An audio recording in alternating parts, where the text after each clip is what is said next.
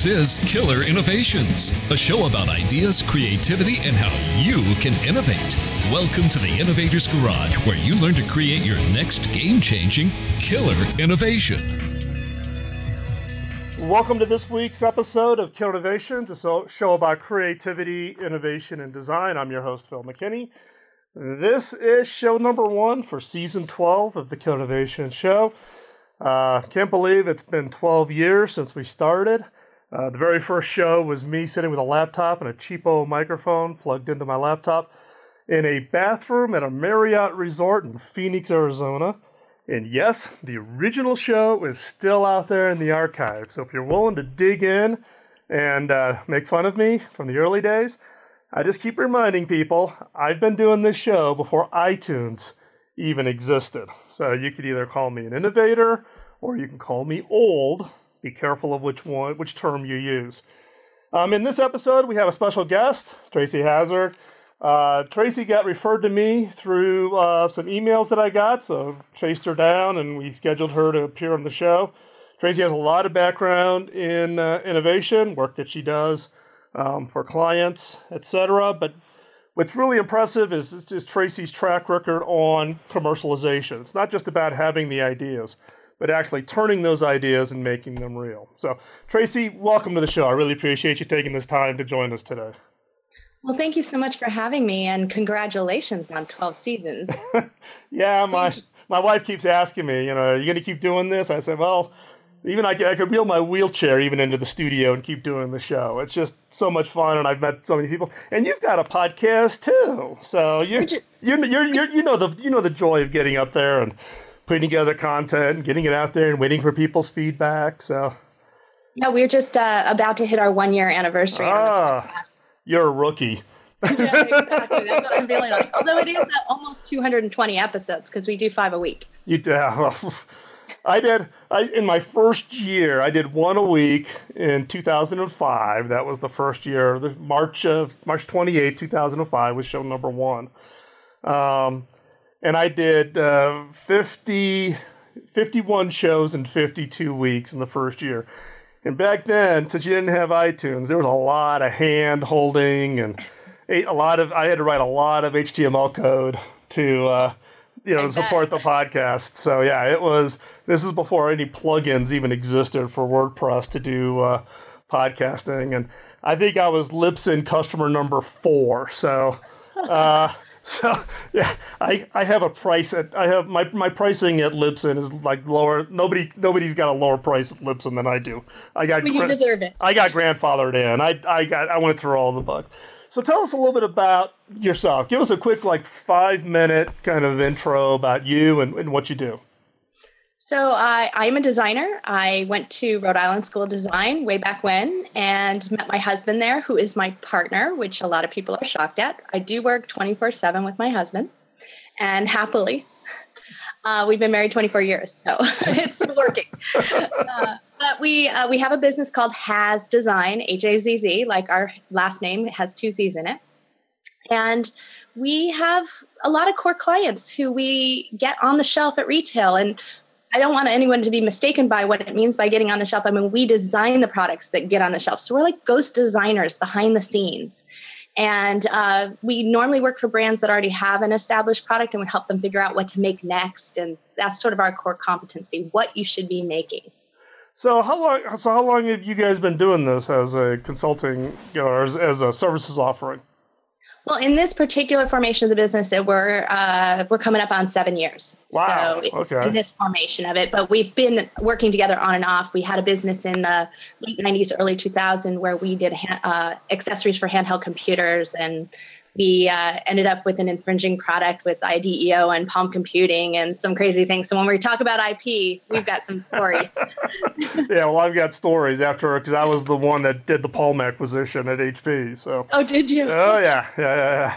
And also uh, 33,000 patents in the patent portfolio at Hewlett Packard.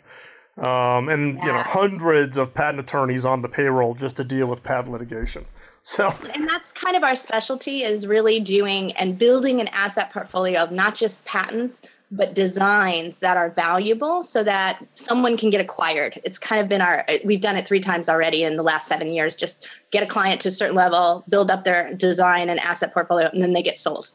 So, is there a certain segment that you focus on? Is it consumer electronics? Is it some, you know, what, what's the segment that you tend to focus in on? So uh, we don't do food or chemicals. So nothing like, you know, I just don't want to deal with it. It's just too difficult. And, and, there's a whole regulations and it takes longer to deal with those things. So we don't do anything that the FDA might have to approve. Right. That's number one rule. We don't like to do fashion, although I have a textile design degree. So I have a background. There are fabrics incorporated into what we do on occasion, but we don't like to do fashion because it's too fast, too seasonal. We right. want to do things that are going to last longer than that. Yep. Um, so we kind of joke that we don't do food and fashion, but that's about it. We pretty much do everything else, but we don't do coding or software. We we work with people who do and help make the hardware that it goes into, but we don't do that. So do you focus then on the design side of it, the aesthetics of the the industrial design portion, and then you have others that you work with that then do the the UI UX in, exactly in guts of it?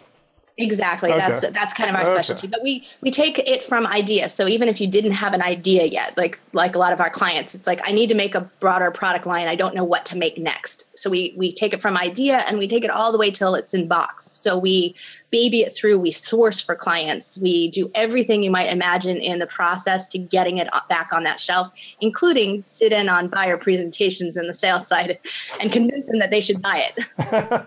so you graduate from college with your textile degree. Yep. Uh, I was an architecture major. Never, never been an architect. In fact, I changed my major to computer software engineering. Um, I think a um, smart move. Yeah, yeah. Uh, what did you do right out of school? You didn't jump right into doing this, obviously. So. No, I went the corporate track and I worked for Milliken and Company, one of the largest in textile design companies in the world. And that's really where I got my business crash course. I learned statistical process control, and uh, we had a leadership orientation training. I, I wrote an article for Inc. Uh, about it recently because uh, Roger Milliken is kind of partially responsible for Trump. And so, because he changed Republican politics through a course that I actually took down there called Freedom School, it, was all about libertarianism. In and this is what you do when you come out of college is you get go through this course that teaches you about business and libertarianism. So, it was crazy but it was great because design school doesn't teach you that. Right exactly and then i went to herman miller. Okay you can't get more innovative than that. And I really got an extreme crash course in design research and innovation and, and how to handle in-house and out-house design, which is really, a, you know, a kind of a lesson about when you need that. Right. So when, when were you at Herman Miller? I was at Herman Miller when they introduced the Aeron chair, and I helped work on the fabric for the arms and and uh, for the fabric for the back. So okay. So the, the mesh the mesh back, I guess, is the way they always exactly. Yeah, because at HP we actually partnered with Herman Miller on the on the replacement chair. Now the only thing I can't remember what the name of it's called now because the code name was Amsterdam, but I can't remember the name of the. Did it end up Mirra or something? Yeah, like that, that's maybe? right. It's, yeah. It had this orange cloth back to it. That uh, yeah, at HP we had a huge te- design team in ergonomics, so uh, we sometimes got pulled in, given also that we sell we sell a lot of uh, office equipment. So there was some it was a good collaboration. But Herman Miller is unique in the fact that they do do kind of that external. Uh, they, they, use they, they, use those external designs. They may come up with a rough idea, but then they pretty much give the whole thing to some outside designer that either they've worked with before or they want to uh, um, you know get uh, get their design thoughts on. Yeah, I mean, it's really a unique uh, model, and they do it because they want to have that outside perspective. They want you to have a broader view of it and not get so tunnel vision with what's going on in the company. And I think it really helps and makes for better design that has a more universal appeal. Yeah, I remember the going up to the Herman Miller headquarters, and there's that wall where they have kind of all the materials. So you had every paint combination and foam and fabric and that was my responsibility. Oh, really? I mean, yeah. you won't believe this wall just goes on forever. And you can basically take this off and walk down and match it to this uh, to this kind of thing. That was really great from the standpoint of allowing you to have kind of that visual cueing to what works and what doesn't work from a design works for the design perspective. So I that, I always enjoyed going up there to uh, to uh, seeing the headquarters. So my job there was to turn it into make sure that we didn't obsolete any of those, so that if you wanted them time and time again, you could recreate them.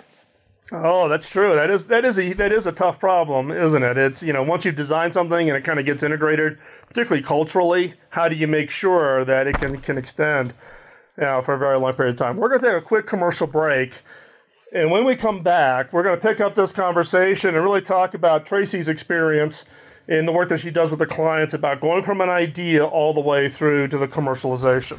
So stay right there. We're going to be right back. Uh, we'll pick this up in the next segment. Stay right there.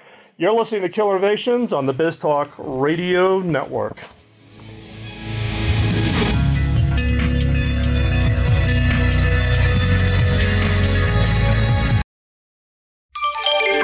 BizTalk Radio.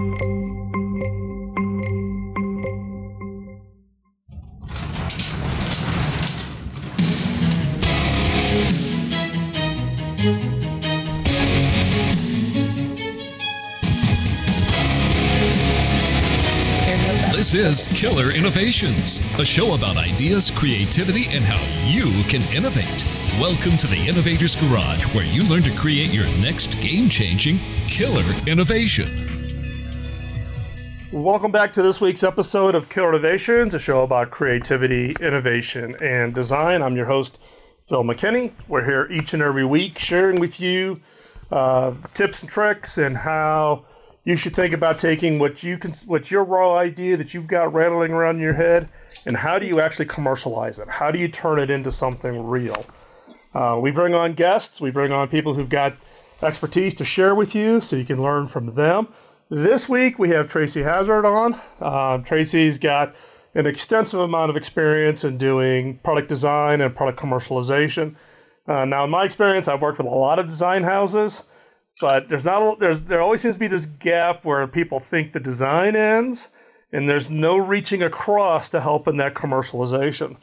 And uh, if you're a regular listener to the show, you know my quote, which is, you know, ideas without execution are a hobby, and we're not in the hobby business. It's all about making those ideas real to have significant and meaningful impact on, you know, solving a problem for a customer, financial success for your organization, whatever your motivation is None of it happens unless you actually turn it to real. So, Tracy, let's pick up. Uh, we talked last, got a little bit of background on you in the first segment. What I want to talk about now is is talk about that commercialization because it sounds like what you're doing is somewhat unique to other uh, design groups that I've worked with, which is actually participate all the way through that commercialization versus just handing it over at the point of design. Yeah, we, we really uh, dialed that in and realized that early on when we were being asked as an industrial design firm to just do the design work, things weren't successful. They weren't making it to market. There so many things were going wrong. And if we had entered into a deal that was royalty based, we were just not getting our funding. I mean, we weren't getting the money on the end. And so we were working our butts off, dropping it off at the door, and then not getting any of the upside. And mostly it was these companies not being able to deal with their sourcing or their commercialization marketing, whatever it might be, that was their problem along the way. So we said, you know what, this isn't the right client base for us. We want one that's going to allow us to embed in their organization for as long as it takes. Sometimes it's a year, 18 months, embed in their organization and really take this thing all the way to market for them and with them. And in the process, sometimes we build up their team for them because they didn't have it before. And so it just has happened. Like we built up sample shops in Asia or, you know, built uh, quality control systems for them. I mean, I've even built like sample request database libraries if have any processes to handle this because they, you know, they end up with a great product and the next thing they know, they're a $100 million company but they have no systems in place. So we embed ourselves and do all of that and we require fee plus royalty so that they understand that we're both in it together. Right, right. That's good. I mean, because it does it put, makes everybody have skin in the game. So exactly. when you think back to the clients before you actually changed your process, are there like two or three common mistakes that these companies were making that you just said, "I got to solve those"? There there are quite a few, but the most common ones I think were that they would come in and they'd say, "Well, I've got this great invention or this patented idea and it's so great and I love it and this is gonna there's gonna be a market for it. And so often there isn't a market for it, or it's a market that's very difficult to reach, way more difficult and requiring way more money than they had, you know, gotten in terms of financing or funding. And so that's really where it would fail in sort of its market connection to the product. Or they would come in with the flip side of that and they'd get so in love with their product that they really weren't open to any adjustments or changes. And it just they got so wrapped up in it and the reality was is that their product wasn't the, the best thing since sliced bread. So it was never going to make it. So it's usually a market product fit that was always the most common problem we found well, it's interesting because that's it's usually the first thing you know any entrepreneur, any innovator should be focused in on. It's not the fact that you got an idea that passion doesn't get you to success. We all get kind of emotionally attached, you know, to the idea. So the question really comes down to is how do you um, translate that to something that's going to be ultimately successful?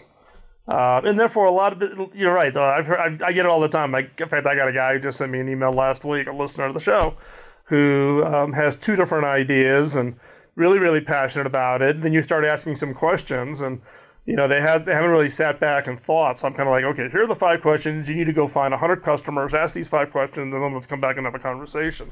You haven't you haven't validated the idea. You validated the idea in your head, but you haven't validated the idea, you know, with that target market to even know, you know, is this worth even spending your time on? And this person, in this case, already has uh, patents in process and has already dropped, you know, twenty or thirty thousand dollars in the patenting efforts ahead of really knowing or understanding. Uh, is this a real problem that needs to be solved? Well, and I agree that that's like the biggest problem I see from the sort of small startup and inventor side of things is that there's too much money dropped before they even have any market proof. And our process puts that first before you patent it. We sort of have we have a seven step process that we use, and uh, patented is is fifth. not until fifth. So, so, so walk us through. What's the process you use with your clients? So what's the first thing you would do if someone someone just called you up and reached out to you and said, "Hey, I got this kind of, you know, I, I slipped in the shower, banged my head, and now I got this really great killer idea." So we do it's it's our very first step is prove it, and so we check that market and product. And it's usually just the product concept. We're just testing the concept. We don't need to have a prototype. We don't need to have any of that. We're just testing mm-hmm. the market fit for that, and we're also testing the reach for that market because sometimes the market's really hard to access, and that kills the idea. And it's just too costly. So we, we check that at the very beginning, and it is almost a litmus test for whether or not they're going to be our clients as well. So that's why we do that first. The next stage we do is we plan it. We sit down and we really look and say, what are all the steps that are going to take it to market? Then we price it. You know, we haven't made anything yet. We price it, then we prototype it, then we protect it with patents or other things. And we do that after we prototype because you can always make it better. And then we predict it this is where a lot of companies go wrong. They don't have enough financing to get them through the amount of inventory they need and other things. So we predict it before we start producing it. And that's our last P. And then promote it is a whole nother thing. It's yeah. a whole nother chart. yeah, that's great. But, that, but I but I think your process of, of, of getting through at least through the prototype stage before you worry about protecting it, because so many innovators are worried about someone stealing their idea I gotta hurry up and get a patent before you talk to anybody, or I'm gonna make you sign a non-disclosure before we discuss it. You know, my policy is I can't sign non-disclosures because I talk to way too many companies. I'd get myself all tangled up. Um, and the key there is, well, the key there is, is that the competitive advantage is not in the protection; it's in your execution. Can you actually execute it and get out and establish either your leadership position it's not about waiving some document five years from now that you get from the patent office. Because five years from now, you better be on to the next thing. You know, that becomes just part of that uh, part of that drag that's that is happening. So we're going to take another quick commercial break. When we come back, we're going to pick up this conversation with Tracy and get more of her insights on the uh, you know the whole process of this commercialization. Also, you know the fact that you you're, you're a co-inventor on so many patents. I'm interested in hearing about that. So when we come back, we're going to pick up right there. So uh, stay right where you're at. You're, this is Killer Innovations on the BizTalk Radio Network.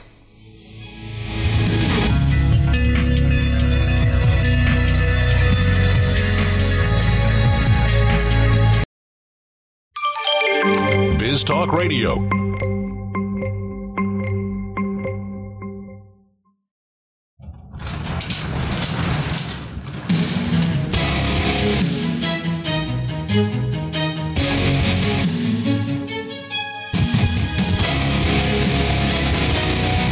Is Killer Innovations, a show about ideas, creativity, and how you can innovate. Welcome to the Innovator's Garage, where you learn to create your next game changing killer innovation. Well, welcome to this week's episode of Killer Innovations, a show about creativity, innovation, and design. I'm your host, Phil McKinney. Each week we talk about uh, those tips and tricks and hard earned scars and failures that we've all experienced in taking something from an idea and turning it into something successful. So, if you're listening to the show, my guess is you've got some idea rattling around in your brain and you're trying to figure out how to take it from start to finish. And that's what this show's all about. Uh, this week, we've got a special guest, Tracy Hazzard. Tracy's got an extensive amount of experience in helping companies take that kind of nugget of an idea, or some cases, even what they think is a more fleshed out idea, and how do you work it uh, through the, the entire process. And Tracy and I were talking during the commercial break um, around uh, our own little individual observations of some of the challenges on, on Kickstarter, where you know those companies that went on to Kickstarter raised a bunch of money um, for hardware products but didn't have the experience of what it really takes. It's not you know something you can just crank out in you know 30 and 60 days. And so, uh, Tracy, we were talking, and I you know it was you and I both you know we, we coming from our, our different backgrounds but similar perspectives in that. Uh, you know, you can look at some of those uh, plans in, in, the early days of Kickstarter with harder projects, and you go, eh, that one is not going to make it. Yeah, no, it's so true. I mean, I can I can see the all the indicators right there, and and usually it, it's a it's a problem with a resource. So a lot of inventors and innovators, this is the problem that they think, well, it's okay for me to use somebody who's never done this before. And that's really the biggest mistake you can make when you don't have a lot of runway. That's what I call it when you don't have a lot of money and you don't have a lot of time to get off the ground. You don't have a lot of runway. So when you don't have a lot of runway, you better have the best you yeah. can and so for me, that's someone who's been there and done that. And that, and we've been burned by it. We learned the lesson the hard way. Like we had batteries explode on something. I mean, you think what's going on with the hoverboard's bad, but we had batteries that were leaking all over a Staples store simply because we hired an engineer who didn't understand rechargeable batteries. And so, and we outsourced to them, and then we didn't have somebody double checking their work. It's a dumb mistake could have been saved by $800 of a consultant just reviewing somebody else's work. And we did we thought oh this these guys will be fine. They know what they're doing. They've been engineering a long time but they had not been there done that for what we needed. Right exactly. And it and it does take up a whole set of different kinds of skill sets. And you can easily find the people out there that do it right? It's you know it's it's the you know the old analogy that says you know an expert's expensive but an amateur eh, will cost you everything right? Definitely. So an amateur is not you're not getting away with cheap. So don't even try to play the cheap game. You know, experts are expensive. Pay for the expertise because on, on the long haul it'll save you a lot of money. Because hiring that amateur or hiring somebody maybe has a you know double E degree and is the you know nephew of somebody you know who can come over and you know you think might be able to do the job, but it's never worked. Like in this case with rechargeable batteries, and particularly um, all of the issues we see with lithium ion batteries and why the airlines are so sensitive to you being able to, you cannot put a lithium ion battery, even your spare battery, in your bag and check it in cargo hold. It has to go into the main cabin with you because of temperature issues yeah. that lithium ion experiences. You know, now now my, my days of building, you know, at HP with 40 million laptops, you make darn sure every lithium ion battery is not going to have an issue. Exactly. I mean, there's so many problems that come up, but you know, I see it just as much with people choosing manufacturing sources, and it happens just as frequently, and sometimes even more with U.S. manufacturing than it does with Asian manufacturing. And the reason why I think that is is because you think, well, they're right next door, so I can see them, I can go there. But if they have not done this before, things go wrong. I mean, we made that mistake early in our careers, and we made, I mean, what should have been simple ballpoint pen. It was really a stylus pen. But the threads weren't done right because they didn't understand manufacturing of pens and they broke apart. And so it was a dumb mistake that wouldn't have happened from a manufacturer that knew the category you were already in. And the thing about Asia is, is that typically they don't like to do something that's outside their box. So you end up at a manufacturer more likely to do the type of category or product. So it just kind of naturally, and you also usually have a third party trading company in the process a lot of times or right. quality control. And so they kind of stop it when you have someone who doesn't have enough experience and they stop you from it. That's why I see it more from US manufacturing than I do from Asian. So, in the case of what you do for your clients, do you take it all the way through and helping them qualify the manufacturing process all the way through to that end of it? Oh, we do more than that. I mean, I will be there on the first run and sign off on the design samples that come off. Sometimes the the before they even pack the full container, we'll go in and we'll uh, take a we'll we'll put assemble a product if it needs assembly and make sure that everything is right. That does not leave the very first run. Never leaves China or wherever it's coming from, bef- and get on a boat before I've signed off on it. And that's the way we do it. Um, and it, it has caught so many things that you can head off so many problems. And in retail, you can't make a mistake; you won't get back on the shelf again. It's, right. If you you, know, you clog up you clog, you clog up a retailer with a bad product where they started seeing the returns, you, are yeah. done. You are absolutely done. But your your your point is like what I call the Ronald Reagan approach: trust but verify. Yes, you know, exactly. be, and verifying isn't waiting for it to ship across and then. No you know, even air shipping it across because you lose so much time and you want to catch it early in the process. So yeah, it's you know, it's it's those things where you just got to be eyeballs on the thing through the whole process. Well, and I find that our our relationships get stronger with our manufacturers that we've used because of it. Because what happens is, is they don't they want to do the right thing. Right. They want to make it right. They don't want it to. They want the next order. So if you're giving them that criteria and feedback while they can still do something about it instead of you screwed up, it kind of really builds this great level of trust. And so when things do go wrong, you hear about it first. Yeah, it's it's one of those things where you know when people think about somebody that's outsourced, it's arm's length away, and something goes wrong, they just assume that you know they're they're they're bad, they don't know something or whatever. In this case, my experience with, and I spend a lot of time even now in my current job, I spend a lot of time in China and Taiwan. Um, the key there is is you have to assume positive intent, um, and the best way to resolve it is don't let an email be the thing that determines your communication style. It doesn't work very well um, in that part, you know, with those with, with those manufacturing. But it's interesting that you, that you've had a different kind of experience with U.S. manufacturing. Is it just because there's not they don't do the scale here? They may do prototype work here, but they just don't do scale work here.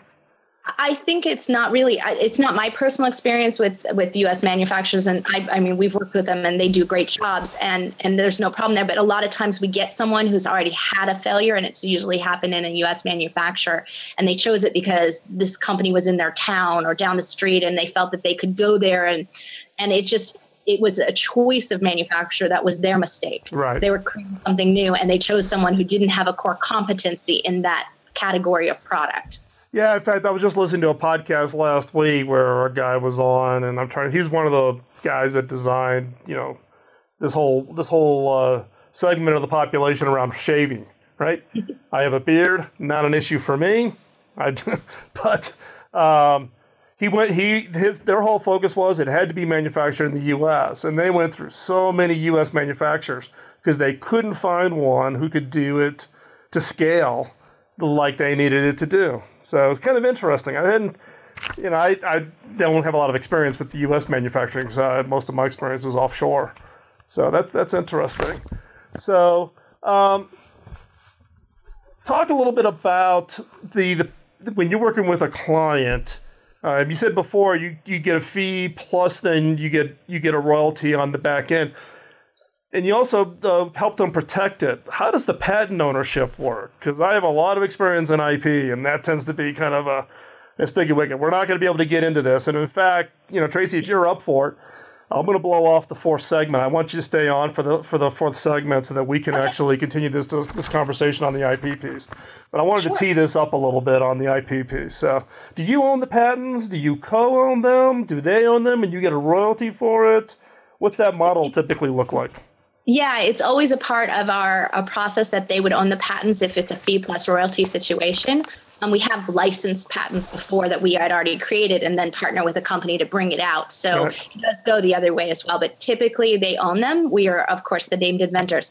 But that's why we have an 86% commercialization rate because we already know there's a market and there's a channel for our, our patents as they're coming out. Yeah, it's it's good. So I'm, we're going to hang on here. I'm going to ask Tracy to stay on for the last segment of the show. I want to talk specifically around uh, this around intellectual property because it's common question I get from the listeners, my own experience with IP, and now running a, a large corporate or industry R&D lab. I have a IP. I spend a lot of time on IP issues. So stay right there. When we come back, we're going to talk about patents, and intellectual properties, and you know the challenges and all of that. So we'll be right back. Tracy will join us for the fourth segment. You're listening to Killer Innovations on the BizTalk Radio Network.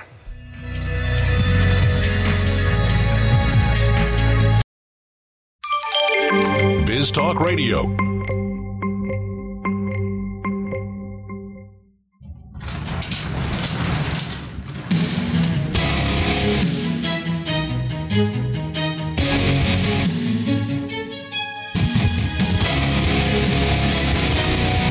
This is Killer Innovations, a show about ideas, creativity, and how you can innovate.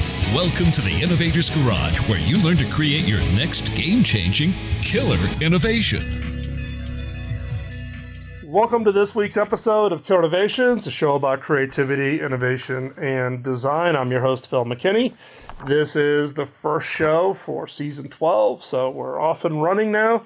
Uh, love your feedback on this show and any of the previous shows you listen to. You can always drop me an email at phil at killerinnovations.com. In this episode, we've been talking about really the whole process of going from an idea through the commercialization process and how do you make it real with Tracy Hazzard. Tracy's got a lot of experience. Uh, Hazard has is it Hazz Design? Is that your name of the firm? So Hazz Design. Design yeah. I don't know. Maybe not naming it hazard. Maybe maybe be a little bit of a push on that the. Might be a little dangerous. That would yeah. be a little dangerous. Your hazardous design. so, but Hazz Design has done a lot of work over the years with a lot of different companies, helping them really take um, those ideas, but getting it all the way through the process, not just the design, but actually the whole process of establishing all the way out through the manufacturing piece. And so at the end of the last segment, we were talking, we started to get a little bit into the intellectual property. I've asked you to stay on to the fourth segment here because IP is one of the most common questions I get um, from listeners. It's about should I patent? Where should I patent? U.S. patents versus international patents. Um, you know, do I, you know, how do I license patents? Should I license patents? If we co-own a patent, who should own it? All of those kinds of issues. So I'm going to give you a couple minutes just to kind of give your your work because you you're already named on a whole bunch of patents already. Um, and you were talking a little bit before the break about some cases the client owns it. In some cases, you create the intellectual property and you license it out. So those are kind of the two models you, you focus on. Yeah, typically, I mean, we we have what we call an intentional invention process that we use with our clients, and so we are encouraged through the process to invent and create patented intellectual property for our clients. And that has to do with the sort of fee plus royalty structure. So it's a part of it. There's always a boost in our royalty if it's a if the patent issues at some point. So we usually get an extra 1% on top of everything. Oh wow. So it encourages us to really give them something valuable make sure it will issue.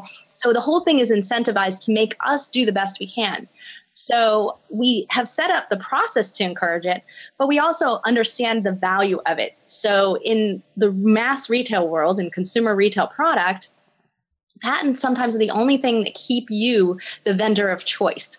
So it happens so often that a Target or a Walmart will go and direct source around someone and say, well, that sounded like a great idea, but there's nothing proprietary or patented about it. So we're going to just go around it. So we really work really hard not to just create something that's stylistically designed patent that they can easily get around, but that there is something at the core very unique about it so that at the end of the day, that can't happen to you. And that's critical for our clients to create a product that will last in the program for a really, really long time. And we've had an office chair at Costco, for instance, that's been there four and a half years. Like that never happens. And that one actually isn't patented, but the proprietariness of what we did with it is so difficult to imitate. So in this case, the patents you're talking about, because well, maybe listeners don't understand, there's utility patents and then there's design patents. Yeah. And a lot of people get thinking that if I get a design patent, it's as valuable, and it's not. Design patents can easily be designed around. You change the look a little bit, you know. And the courts haven't been really uh, clear on enforcements around design patents.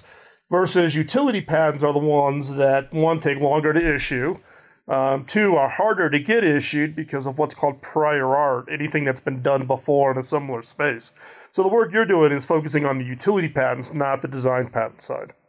Sometimes we do both, and we have a special process we do for design patents. So, if, for instance, like an office chair where we're going to do it, we do the back separate from the arm, separate from the base, and we patent, design patent each component separately, which gives you greater protection overall. Oh, okay. And so we've developed a system to help our clients with that because sometimes stylistic stylist design is all that they have to go with, and right. so there is no other choice. It's going to be what it is. Right. Um, there is a lot of prior art, but we try to work really hard. So, you know, for instance, we had a client who had bean bags and they had had an, uh, a, a CPSC recall. So it got recalled by the Consumer Product Safety Commission because two children had died getting zipped up inside them.